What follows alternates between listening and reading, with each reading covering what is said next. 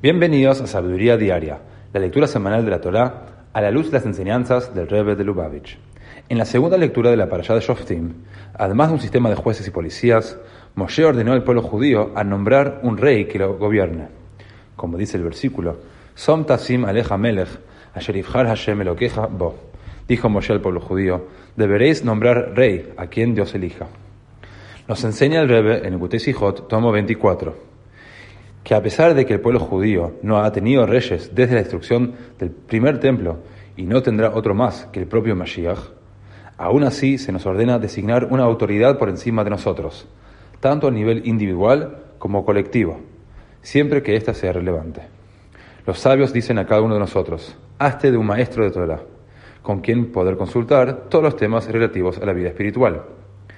Evitemos el engaño de suponer que podemos confiar en nuestros propios jueces y policías. Tampoco pensemos que no existe nadie capaz de entendernos lo suficiente como para ser nuestro rey. La Torah nos asegura que si buscamos en forma apropiada y diligente, encontraremos los mentores más adecuados para nuestras necesidades espirituales.